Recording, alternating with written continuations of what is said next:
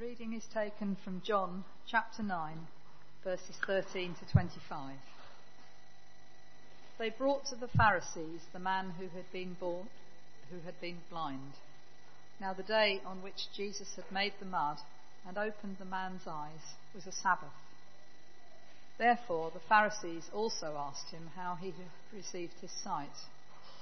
He put mud on my eyes, the man replied, and I washed, and now I see.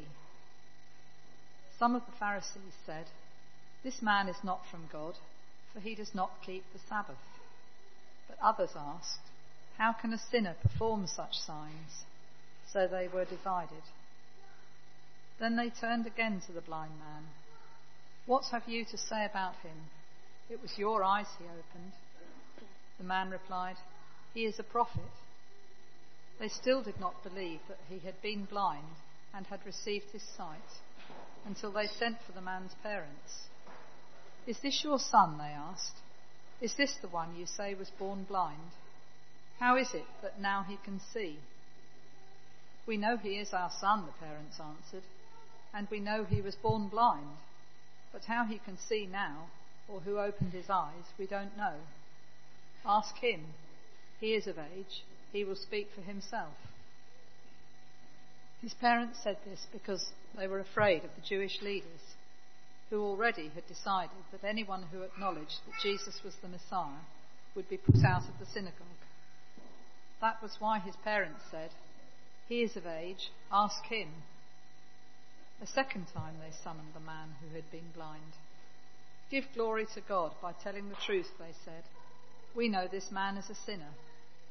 He replied, Whether he is a sinner or not, I don't know. One thing I do know I was blind, but now I see. This is the word of the Lord.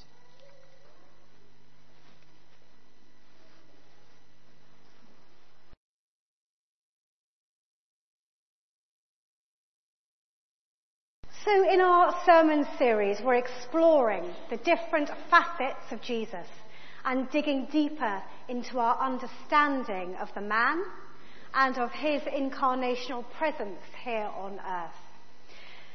Little recap for you. So far, we've looked at his social position and his experience as a Jew, his temptations and how he dealt with them, how he confronted the powers and authority in his time, and how he turned the cultural norms upside down by showing us the kingdom of God. And today, we will be having a look at what the supernatural side of Jesus can tell us about him. What can we learn about the man, the Son of God, through his miraculous signs that he displayed while he was with us? What does it reveal about his character, his motivations, and his purpose? And what does that mean for us today? Before we unpack this a little, it might be helpful just to take a moment to examine what we think about the miracles of Jesus first. What were our initial reactions when we first read or heard about Jesus' miracles? Perhaps we were really young and it seemed really plausible and we believed without question, as children often do. We just accepted that yes, of course Jesus could heal lepers, make people walk again, and raise them from the dead. Did Jesus feel like a magic man, wandering around, randomly healing people he bumped into willy-nilly? Maybe, as we got older and more cynical, we glossed over the miracles, not fully understanding why he did what he did the questions poured in, and it became just too difficult to reconcile why he didn't just heal everybody. Surely, if he was the Son of God, he could sort out all the illnesses and diseases in the world, and then everybody would believe, wouldn't they? Perhaps we have wrestled with the deeper theological questions, read the commentaries, studied a little, and now feel a little more settled with acknowledging that they are a foretaste of the kingdom of God, that it is a glimpse of what the kingdom of God should look like and what it does look like in the future. Wherever we sit with the miracles that Jesus did whilst he was here on earth, we might not have reflected on what they actually tell us about the person of Jesus. So let's have a, a couple, a little look, a brief look at a couple of Jesus' miracles and see what we can learn. The first miracle Jesus did, and arguably the most well known, was at a wedding in a village in Cana in Galilee. A wedding back then was a big deal. It's a big deal now, but it was a huge event, social event in a village. It brought celebration into an otherwise drab existence. The bridegroom and his men made a gala procession through the streets to fetch the bride's party by candlelight. Then everyone rushed to the groom's house for a feast worthy of royalty. Think of happy scenes from The Fiddler on the Roof, of peasant Jewish families dancing across the courtyard in their finest embroidered clothes, of music and laughter, of banquet tables laden with clay platters of food and jugs of wine. The feast might go on for as long as a week, as long as the food and the drink held out. But catastrophe.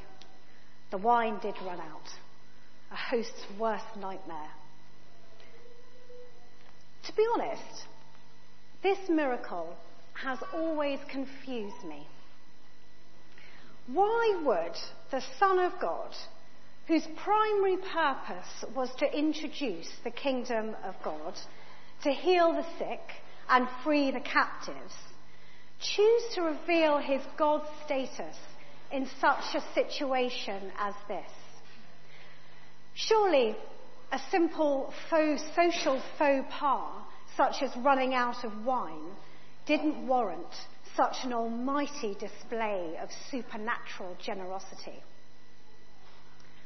Well, to begin with, it would appear he didn't choose to. Woman, what concern is that to you and to me? Jesus replies when his mother mentioned the problem. My hour has not yet come. I wonder what went through his mind. If I do this now, there is no turning back, no hiding from the crowds or the authorities. Word will spread like wildfire, and my life will be turned upside down. This was a watershed moment. Fill the jars with water, he told the servants, and miraculously, the best wine, the wine normally served at the beginning of a party, flowed out. In this first miracle, a date and a time not chosen by Jesus, we see him respond to the need around him. We see him put the enjoyment and well-being of the party before his own. This will change his life forever. For them, it just means they can carry on eating and drinking and enjoying the party. Perhaps this speaks of abundance, of compassion, and of sacrifice. Perhaps also there is a nod to the new way. The jugs that were used were the ceremonial water jugs that stood at the entrance of the house, 20 to 30 gallon jugs used for the ritual of cleansing and washing in line with uh, the Jewish customs of the day. So from the purified water of the Pharisees came the choice new wine of a whole new era. The time for ritual cleansing had passed. The time for celebration had begun. And so we turn to our miracle we heard in our reading this morning. In contrast to the first miracle in the backwater of Galilee, we now find Jesus in Jerusalem, the capital city, and in the heart of his opposition. John devotes an entire chapter to this blind man, sketching a classic portrayal of what happens when Jesus disturbs the accepted order.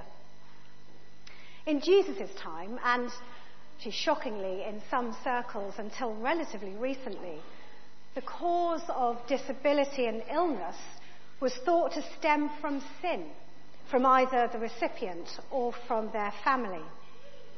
In Jesus' day, people assumed that tragedy hit people who deserved it. And so it was with the blind man in our story. Even the disciples debated what could account for such a birth defect. Here, Jesus responds, overturning the common notion about how God views sick and disabled people. As Philip Yancey puts it in his book, he denied that the man's blindness came from any sin. Jesus wanted the sick to know they are especially loved, not cursed by God. Every one of his miracles of healing, in fact, undercuts the rabbinic tradition of you deserved it. What began as a tragic tale of one man's blindness ends as a surreal tale of everyone else's blindness. Miracles, however, do not procure faith.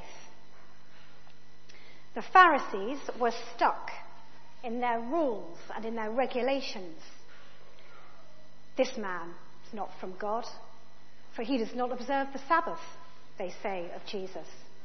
And the man who can now see, you were steeped at sin in birth. The response to this miracle, as well as most of the others reported in the Gospel, bears out a striking principle of faith. Although faith may produce miracles, miracles do not necessarily produce faith. There are about three dozen miracles reported in the New Testament, and the Gospels arguably downplay them.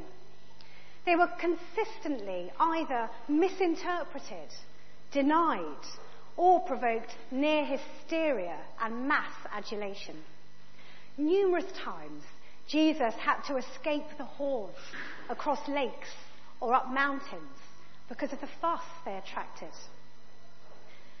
Miracles were the easy part of Jesus' ministry, but not always the most effective at changing hearts and lives. As he says in Mark chapter 2 verse 9, which is easier, to say to the paralytic, your sins are forgiven, or to say, stand up and take your mat and walk?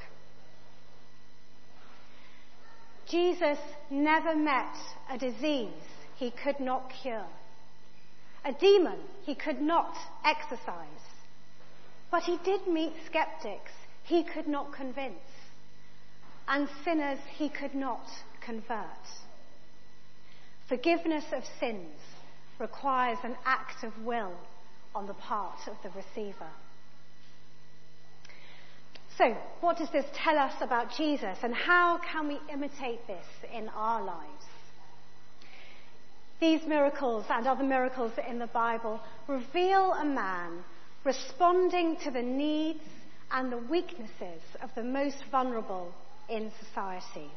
A man constantly interrupted by the pain of others, of others, those most rejected by the prevailing culture of the time. He was concerned for their physical well-being, of course, but what touched him most deeply and what was of primary concern to him was their hearts. This is how we can show the love and the acceptance of Jesus, of God, in our world, in our community. Do miracles change hearts? Sometimes, but not always. We may yearn for signs of wonders, modern day miracles and healings, and they are out there, and we do see them. But we cry for more. But I wonder if we do, perhaps we miss the real reason that Jesus showed us these in the first place. A sign is not the same thing as proof. A sign is merely a marker for someone who is looking in the right direction. So, through Jesus' miracles on earth, we see a man full of compassion, a man whose mission was endlessly interrupted by the needs of those around him, and who responded with love, with time, and with forgiveness. A man whose nature was to counteract the effects of the fallen world during his time on earth.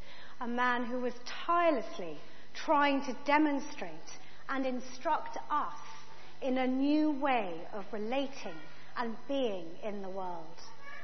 A man trying to open our eyes and our hearts to his way, to God's way of love and healing. Let us pray. Father, open our eyes and open our hearts to your ways. Help us to show your love to all in our society, especially the most vulnerable and neglected. Help us to walk in faith, trusting in you for your name's sake. In Jesus' name we pray. Amen.